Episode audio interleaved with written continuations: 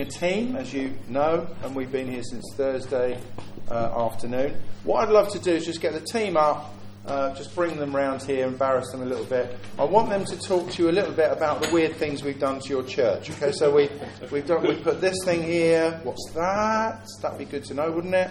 Uh, there's some art going on over here. What's that about? Would you like to know a bit more about that? Yeah. It would just help everybody, I think, um, and then I'll, I'll take it on uh, from there. You're allowed to smile at me, it's okay. if you don't smile at me, I think, okay, what did I say wrong? Okay? Um, so let's have the team up. Come on, guys.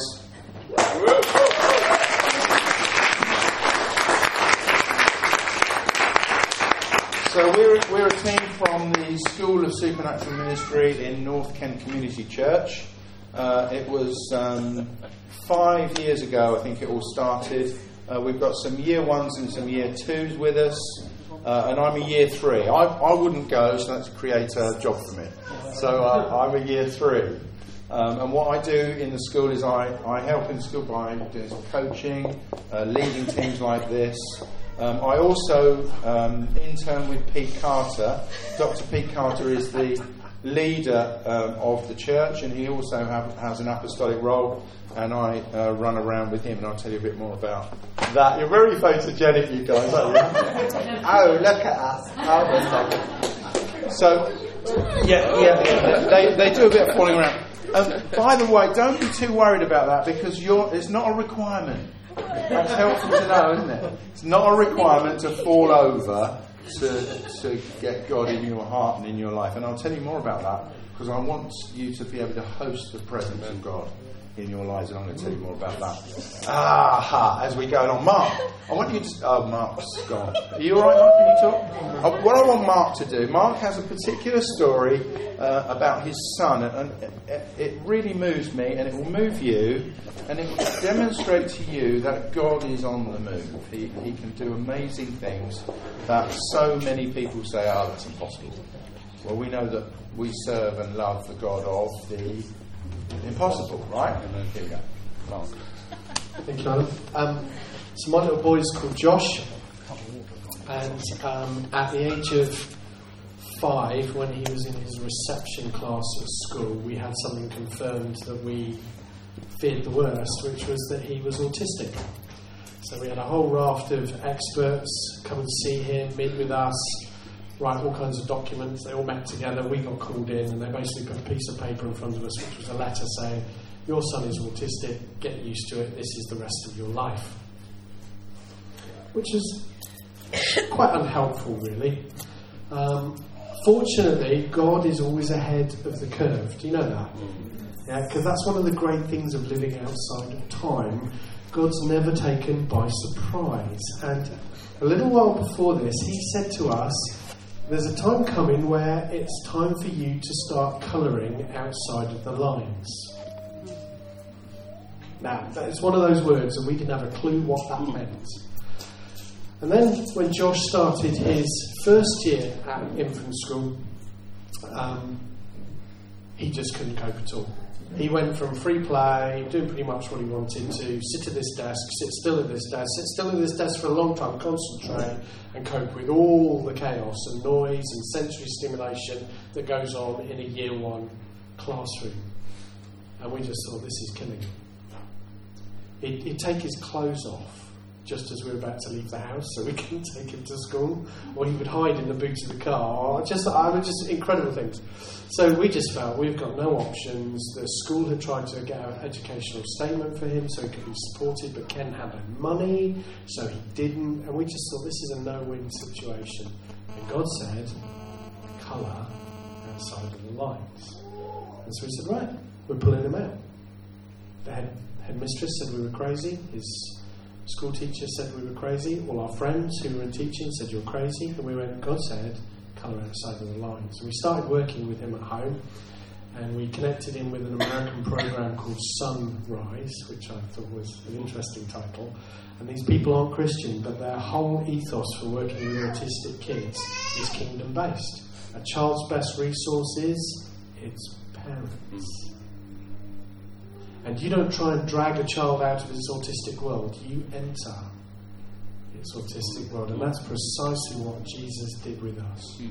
He doesn't stand in heaven and say, Stop it, come out of there. No, he, he put on skin and he came down and he entered our world and said, Take my hand and let me lead you out. And, and in partnership with that, we, oh, that was a moment, wasn't it? uh, wow. So, in amongst all this, we, we start bringing him along to the healing rooms at, at NKCC, which was quite complicated because it's a really kind of ooh la la, God's here type atmosphere, you know, very quiet and meditative music and stuff like this going on.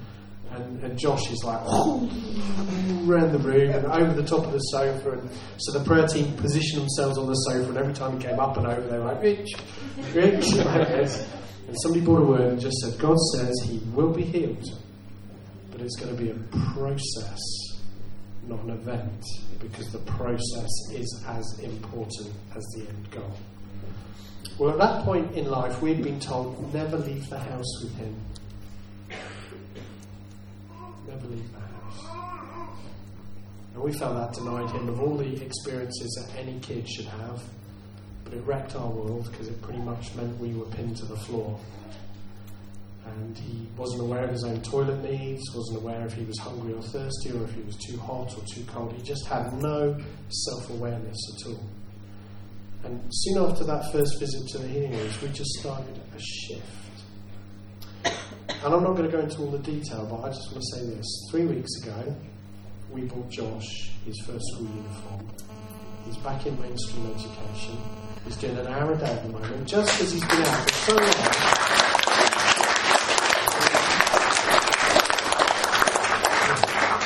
But there's a parallel story with that, which is um, you know that autistic people quite often have repetitive things that they really get into, or they have a favourite hobby that they just want to talk about all the time. Well, we're the kind of household we don't do kids' praise albums.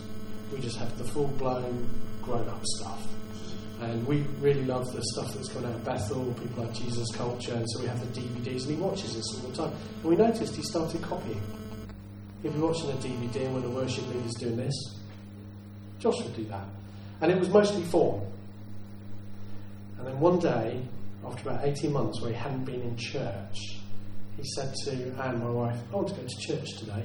And he came to church. So he just sat out in the foyer, watching through the glass, and there was this moment in the worship when God just showed up.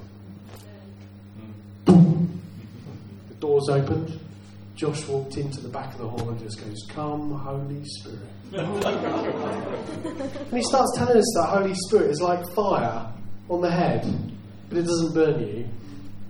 And uh, the Holy Spirit makes you better, and it makes you happy. And I'm like, uh, now we teach our kids the Bible, but I'm like, uh, that's advanced theology.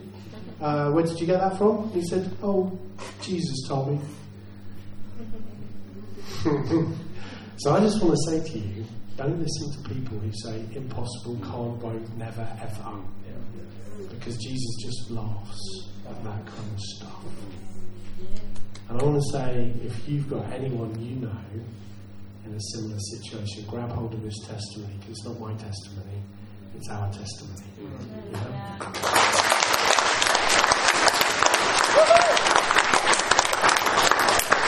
And we believe this, see, the power of the testimony, that's the spirit of prophecy, right? Our testimonies become your testimonies. Your brothers and sisters, we're in that big, big family that is God's family. See, that's his governmental rule. We are all his children. He doesn't have any grandchildren. We're all his kids. And so when I tell you a testimony, or you hear Mark's testimony, it becomes your testimony. You don't have to lie. You can say, as a friend of mine in our family who does this, this has happened to him. That has happened to him. Do you get that? Mm-hmm. It's very important. And we'll go on to that in a minute. Can we have a little bit of talk about the art? Who wants to do that? I haven't pre- prepped any of these guys. There you go. This is Diana. Come on, Diana. We'll try and stay standing for a I will, while. I will say something. Um, well, it's been my privilege that God has called me to paint, and um, I've got a whole booklet of my testimony because it was the last thing I ever thought I would ever do. So, um, although I went to art college, um, I never saw myself as being a painter. I was one of those people who said, "Oh, I can't, can't, I can't do that." um, but um, so, so God really, really clearly called me to do it. So then I was like, okay, so if I'm going to do this, what am I going to do? And then He gave me this kind of thing with the with the words. So these paintings with words on, they're the ones that I did. And um, it's, it's not some kind of magical mystery thing. It's just, you know, uh, God will speak to me when I'm worshipping. God spoke to me once when I was staring at a brick wall outside KFC waiting for my husband to bring the lunch. So um, it's just suddenly something will kind of click in my spirit and I'll go, ooh, yeah, not like that, but something like that. and um, yeah, and, and I'll just start to get this idea of something that I feel like God wants to say.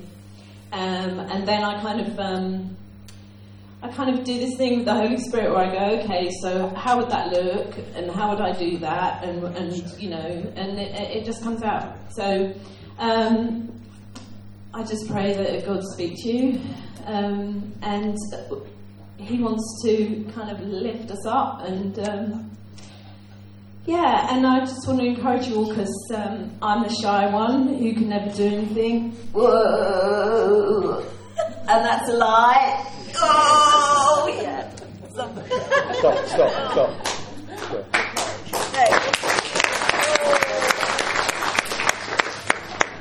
Um, well, there's so many things I actually don't know what to talk about, but I will talk about my art because it's something that I used to do when I was younger.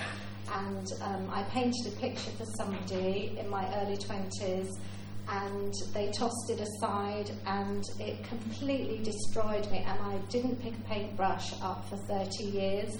And it was when I went to a healing conference with somebody called Joachim Evans, which I don't know if you've heard of and there was a French lady painting, and she'd done the most beautiful picture. And at lunchtime, I went over to her and just asked her about the picture, and she asked me if I painted, and I said no, I haven't painted for 30 years. And um, she said, Well, you must paint. And I said, No, I can't do that.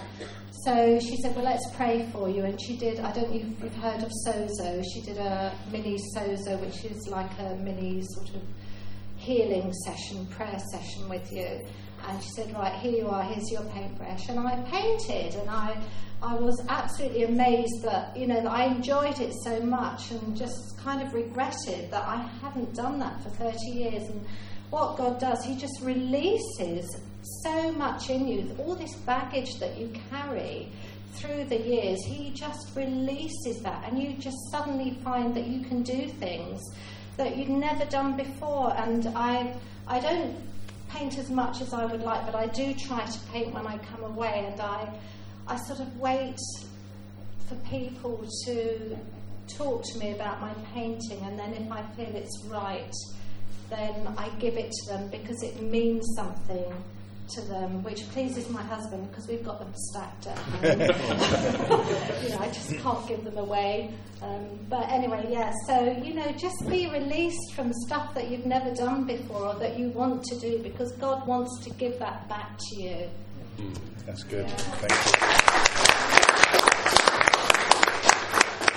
Hi, I, I used to paint at school, and that was a very long time ago now. and um, I just started, you know, going to like watercolour classes. This was before the prophetic stuff, but um, we were kind of released to use it as just a way of of connecting with God. And you might be creative in, in lots of different ways. Um, doesn't have to be painting. Uh, if you like creating, um, because He's a creator, um, that's a bit of His image in you. So go, you know, go have a go. But yeah, but for me, it's it's trying not to think about the performance and the end result, but just in, enjoying connecting with God while you're doing it. And hopefully, if it means something great, and if you end up painting over it later, that's okay too. Right. um, yeah. you. Thanks, Elaine. Anybody else on the Guys, go and sit down then. We'll, um, we'll get on, shall we? How how long have I got left? I can't remember. Alan, Alan, can I just talk about art? Yeah, do. Yeah. What time have we got to finish? About quarter past twelve. Okay. You've got thirty seconds. That's going to be, that's too long. Sorry.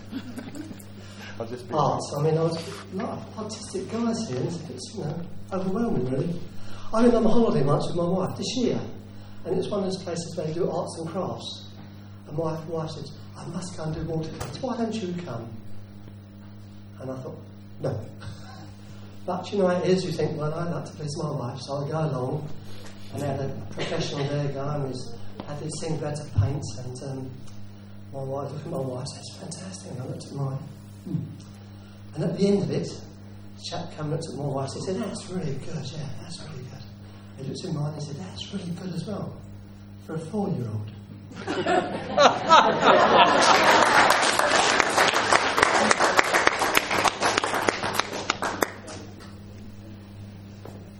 Okay, so um, I want to just talk to you a little bit about uh, hosting the glory.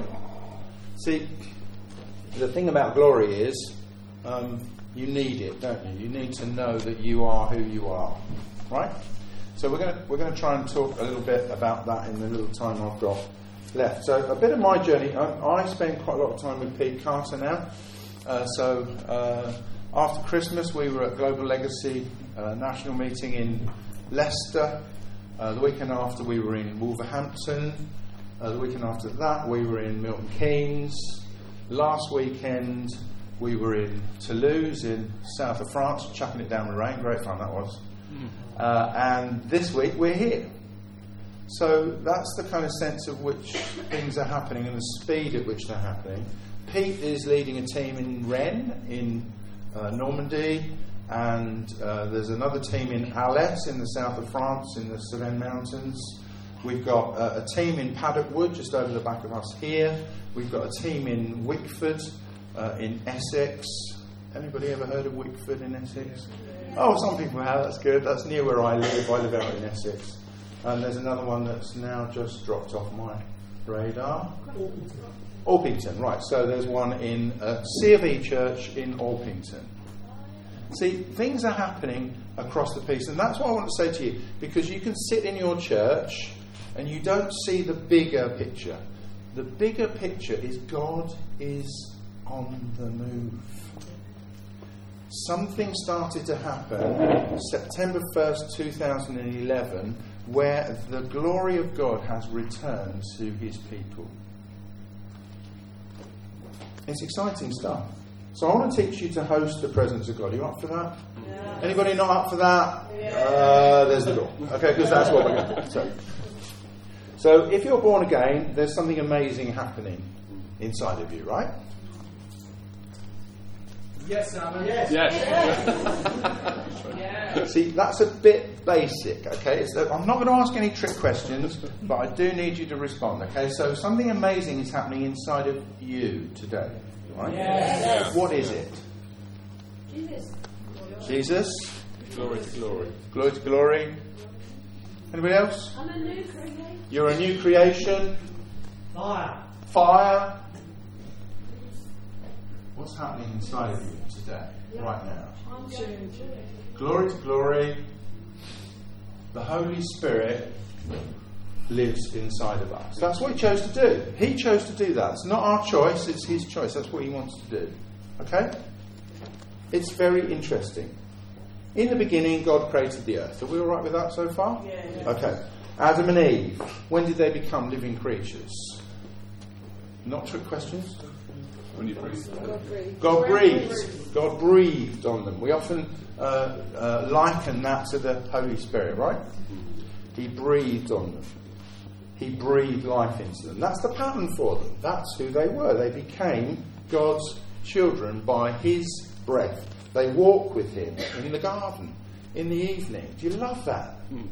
It's worth reading over and over and over again because that's what He has restored to us. We can walk with Him in the garden. See, they had unrestricted time with God. Then they hid from Him. Why did they hide from Him? We're naked. What did they do? They ate the fruit. They did. And they took something that they've been told not to take, right? I'm not going to go into that, but that stopped them having an unrestricted time with God, right? And what did God say to them? He says, Where are you? Now, I put it to you guys, that is not a geographical question. God knew where they were. What he was saying is, Where are you? In that connected sense. And I want you to ask yourself that this morning. Where are you? Are you connected? Oh, he is. if that's from God, I want to answer. so, are you connected? Okay, so here's, here's then what he did. He then put uh, two big angels near the tree of what? Life. Did he do that to punish? No. See, he wanted to protect his people from becoming eternally disconnected from him. So he put a hedge of angels. And then uh, they left the garden, as you know. So that fallen condition could have meant eternal separation from God. There's some good news coming because he loves us. The next time we see the presence of God is when he comes in the tabernacle. So he, the presence of God is in the tabernacle. So Moses meets with God up on the mountain. Know this bit of the story? Hmm. In the glory, there's fire and mystery, and his face is glowing. And he says cheeky stuff to God like, I want to see your face. He becomes really friendly with God. God loves that. He loves that when you get friendly with him. And you say, hey, I wonder, could I? What, what if we did this. That's what Moses did. He was cheeky. And God spoke to him. And he became familiar with God. After the tabernacle had been built, it was consecrated. And I want you to turn to Exodus 40, um, and it's 34 to 38. It's the end of Exodus. Do we square it on the screen? Is that something you do or not? Not usually. Okay. Okay, that's fine. So it says this Then the glory, sorry, then the cloud, we'll get to that in a minute, covered the tent of meeting, and the glory of the Lord filled the tabernacle. Can you imagine what that looks like? Can you? Remember what Moses had seen and done. Even seeing God whilst hidden in the cleft of the rock. This bit's amazing. Moses, who was used to meeting with God, could not enter the tent of meeting. Why? Because the glory of God was in that place. It says in 35 Moses could not enter the tent of meeting because the cloud had settled on it and the glory of the Lord filled the tabernacle. See, the tabernacle wasn't for his exclusive use. Anybody could go in. He used it a lot, as you probably know if you read your Bibles. He couldn't enter into it. In Azusa Street, a number of years ago now in America, in, in, Los, An- in Los Angeles, is an amazing story of the glory of God coming down on a building. They used to get phone calls from neighbours to the fire department and they'd come and try and put a fire out. But it was a holy fire. They could just see this amazing stuff going on over the top of the building. Children would run around in the glory. It's amazing. It's amazing. Go and read about it. We haven't got time to go into it in depth, but have a look.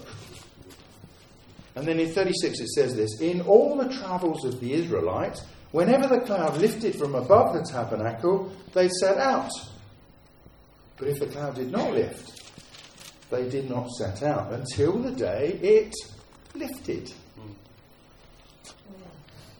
38. So the cloud of the Lord was over the tabernacle by day, uh, and fire was in the cloud by night, in the sight of all the Israelites during all their travels. Every day there was a cloud, and every night there was a cloud with fire in it. Ha ha. Now, here's the thing see, here's the important thing for me. That told the Israelites, I am with you. They were secure in that. Why would you want to go anywhere where God isn't? here's the interesting thing what did it tell their enemies? Because if the Israelites could see this column of fire and the column of cloud, what could their enemies see? Was it invisible to their enemies? No. And the enemies were very, very fearful of God's presence with them. And that's the point I want to try and make to you. See, it's a good lesson for us. Don't do stuff in your own strength. Call upon God. Join in with His stuff rather than asking Him to join with you. See, the thing is, He will join with you, but if you're doing it in your own strength, you're in some bother. You okay with me so far? Yes. Good. Okay, we're going to move on to David and Solomon, because that's what happens next. So the tabernacle is done away with, and we end up with Solomon who built a temple. How glorious was that temple? Read about it, and you'll see. So glorious that when the Queen of Sheba came to say, see it, she was completely overwhelmed. It was gold and silver and bronze. It was amazing. Read about how it was built. Huge columns built out in the desert in huge um, uh, moulds that they poured the hot metal in. Can you imagine what that was like? They'd have to set fire under metal to get it hot enough. It's just extraordinary. And then the glory falls on that temple. And actually, even the priests couldn't then go in. They had to go in under special conditions. In fact, they all wore jeans. Did you know that? The priests all wore jeans? Because they were Levites. Uh. oh, sorry about that. I'll be gone in a minute. You'll be all right. okay, then the next temple's built. We read about that in Ezra. Cyrus, king of Persia. So here's a guy who doesn't even know God. He's a pagan king, one of the most powerful people in the world at the time. And he says to them, Go and build a temple greater than the former. Read about it in Haggai. See, this book, this, this Bible, is amazing. Yeah.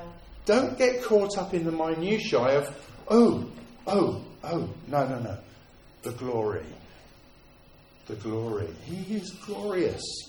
And He wants you to be that way too. So, here's the glory. What's He transforming you from and to? So He starts with glory. Mm-hmm. John 17 says, Give them my glory. And we've all somehow got this, oh, I'm yucky. I start from yucky and I get a bit better. No, no, no, no. You are glorious. Mm.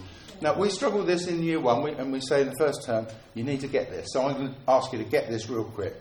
I want you to say to me, I am glorious. And we'll do it after three, because I'm a teacher, I can do this. Okay? So after three, you're going to say, I am glorious. Ready? After three, one, two, three. I am glorious. Oh. So you can say it. I had somebody last night saying that, yeah, I can say that, but I don't really get it completely in my heart. And that's the journey I want you to go on. See, we're all on a journey from hope to assurance. I'm assured. I know who I am. Why? Because God has taken me on a journey.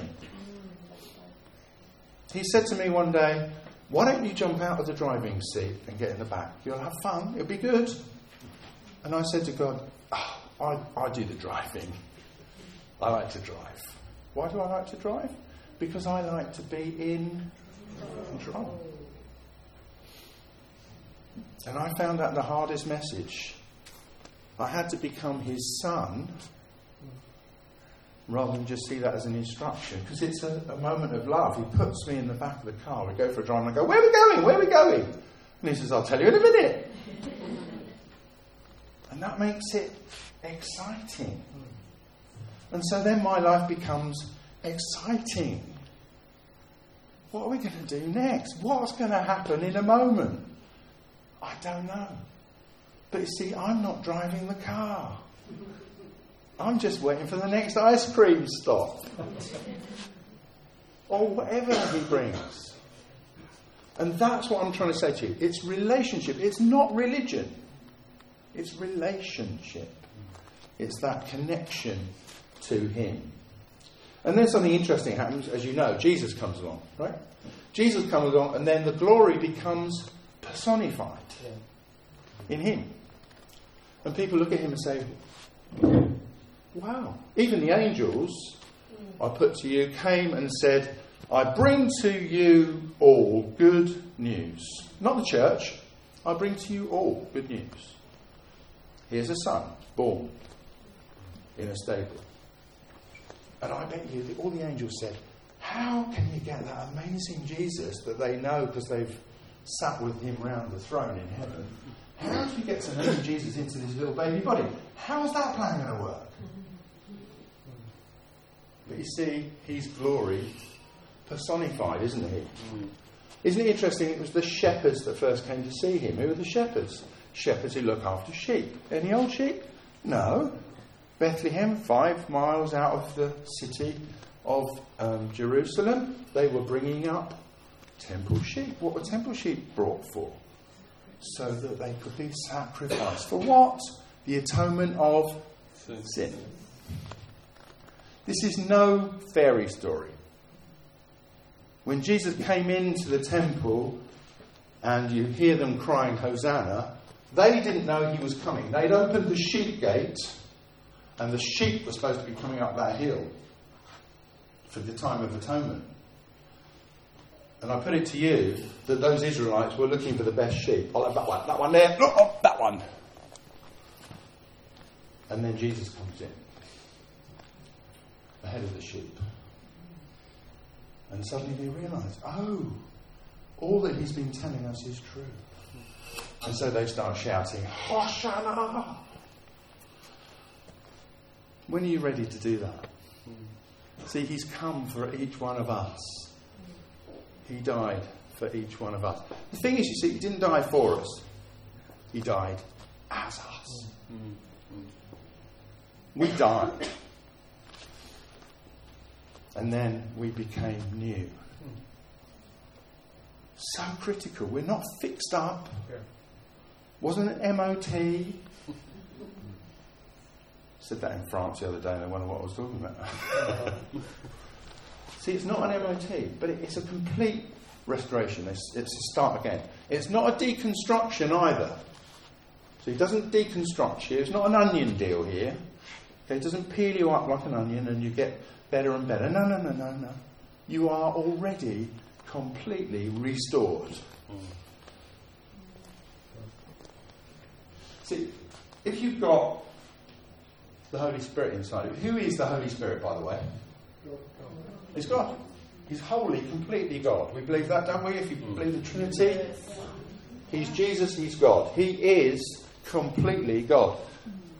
Is where is heaven?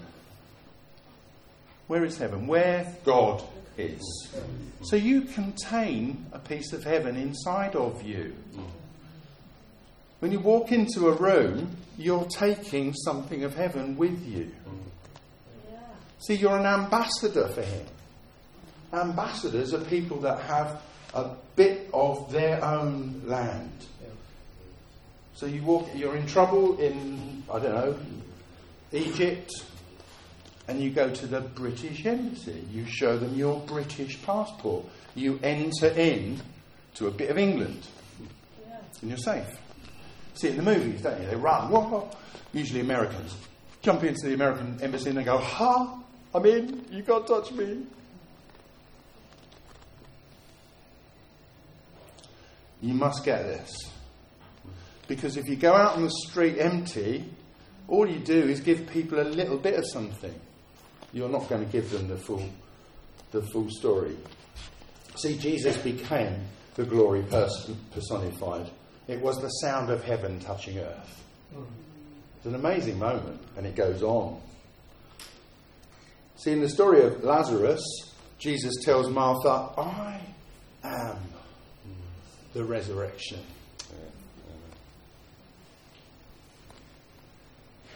What else does he say? I am the resurrection and the life.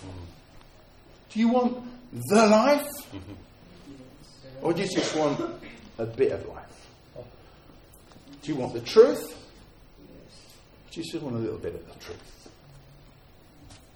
See, Martha knew the theory. She said, Oh, yeah, uh, we'll get that when we die. And Jesus says, No, I am the resurrection and the life. We've got that now. We have that now. It's amazing. He is the way, the truth, and the life. And He lives inside of you. Come on. Oh, get excited. You trying to turn it down? Sorry. No, it's, See, oh, it's okay. So, look, it's important this. When you go out on the streets, and we've had an amazing experience going out on the streets on Saturday, haven't we? Hi. Oh, you've got a time bomb in here, I'm telling you. I'll tell you more about that in a minute. here's, here's what happens. So you don't go up to somebody and say, uh, you're wearing a white jacket, so, you know, uh, I've got this clue and, and you're God's treasure. You don't then say, uh, God just wants to give you a little bit of peace. What do you, what do you need for today? Oh, yeah, okay. Have a little bit of peace. No, no, no. You're giving them the God of peace. The God of peace. See, a lot of Christians think like that. Oh, Jesus, please will you just give me enough to get through the day? But actually, you've already got all you need because you contain the God of peace. Do you see? There's such good news. Guys, this is such good news.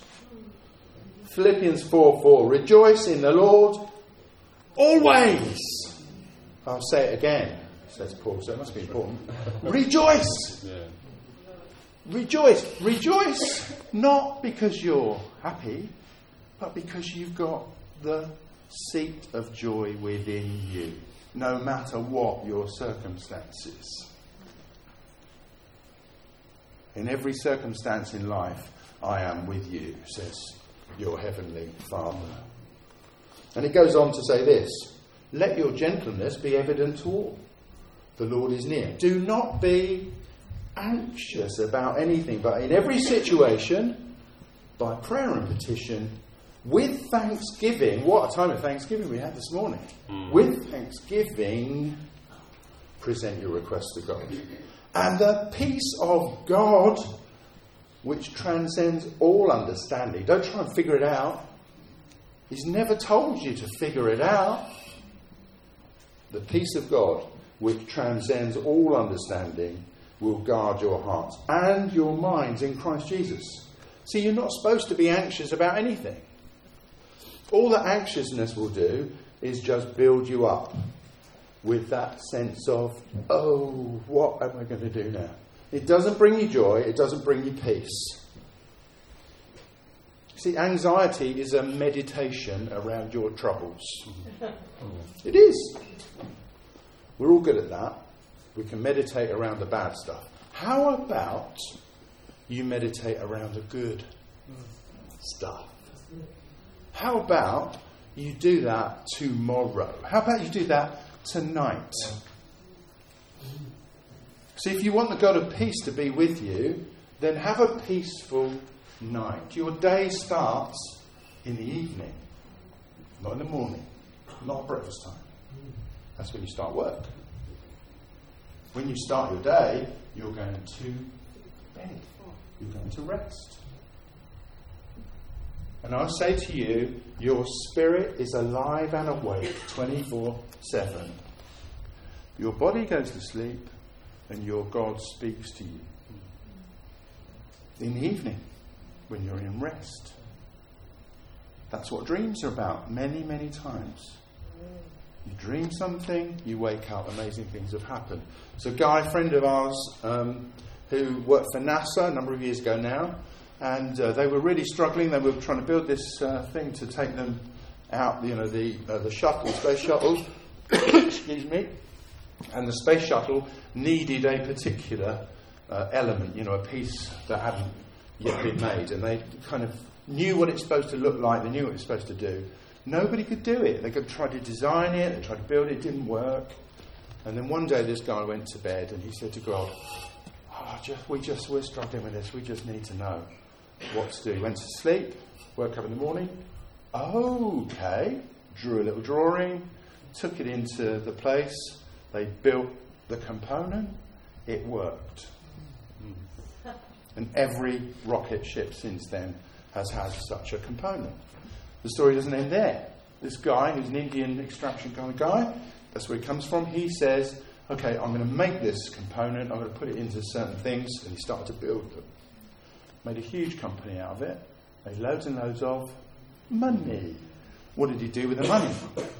He went to Nepal, where there is slavery still. He bought people out of slavery, take them back to a township, find them a piece of work to do, give them a workshop, and get working. They became free. Wow. Came from a dream. So, what are you going to dream? What is your dream? I love talking to youth. I say to, you, to the youth, what are you dreaming about? Oh, I might go and work in Sainsbury's. Really? really? Really? All that you have. All that you have. See, it's the God of peace that's beyond our understanding. Don't try and understand it. So, here we go then. Let's just have a quick look at Acts, and I'll try and uh, land this thing. So, here we go. If you have a look at Acts, please, I just want to talk to you about wisdom. See, Holy Spirit and wisdom are the two things that you need. But you don't need your own wisdom. You know that, don't you? You need heavenly wisdom. And that's again something you can talk about to God when you go to bed. Just before you go to bed, talk to Him about what you need. Okay? Not what you want, not the Ferrari, okay? But what you need. Not, oh God, I need this to get through tomorrow. No, no, what do you need? What does it look like when you live your life abundantly? What does that look like? Do you know what it looks like? So, could you do that bit of thinking with me? What does it look like when I live my life abundantly in Christ? And then ask Him about it. So, in Acts 6, they're talking about this. They realise the food isn't being distributed very well, right? So, they've got, uh, in those days, they've got a number of disciples massively increasing. So, you've got the Hellenistic, the Greek Jews amongst them, and they're complaining because the Jew, Jewish folk were giving away their food to the widows, which is what they're supposed to do, but the Hebraic, uh, the um, Hellenistic Jews were being overlooked. Deliberate? Probably not. Just stuff, isn't it? Get lots of people coming in. That's what happens. So the twelve gathered all the disciples, and they said it wouldn't be right for us to neglect the ministry of the Word of God in order to wait on tables. So they could see the need, but they didn't feel it was for them. So, what did they need to be full of? And it says this in 3 Brothers and sisters, choose seven men from among you who are known to be full of the Spirit and wisdom. Uh, hang on, let's read that again. So, they're going to wait on tables, but they need to be full of the Spirit and wisdom. Get this, this is important. Because what have you got to bring? And so many of you say, oh, I'm going, oh, got I haven't got very much to bring. And God says, I will use that if you're full of the Spirit and wisdom.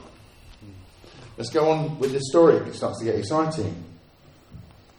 See, they needed to be full of the Spirit and wisdom because it needed to be their calling. Now, it's perfectly possible for all of us to wait on tables without spirit or wisdom. We know that, don't we? I'm not talking anything out there. You could wait on tables without the spirit or wisdom. We know that, don't we? Here's what I'm suggesting don't do it. Don't do it. Listen to God, get filled with the Spirit, and do what He's asking you to do. So let's look at Philip. If you go on, you'll see in Acts 8, Philip went down to a city in Samaria, proclaimed, proclaimed the Christ there. When the crowds heard Philip and saw the miraculous signs he did, they all paid close, close attention to what he'd said. With shrieks, evil spirits came out of many. Many paralytics and cripples were healed. So there was great joy in the city. Who's this guy, Philip? He's the guy selected to wait on tables. Are you getting this? One person makes a difference. Can, how can you make a difference to, to Plumstead? Get filled with the Spirit and wisdom and go and do what He's asking you to do. We saw 40 plus people on Saturday, 12 of us. 40 people,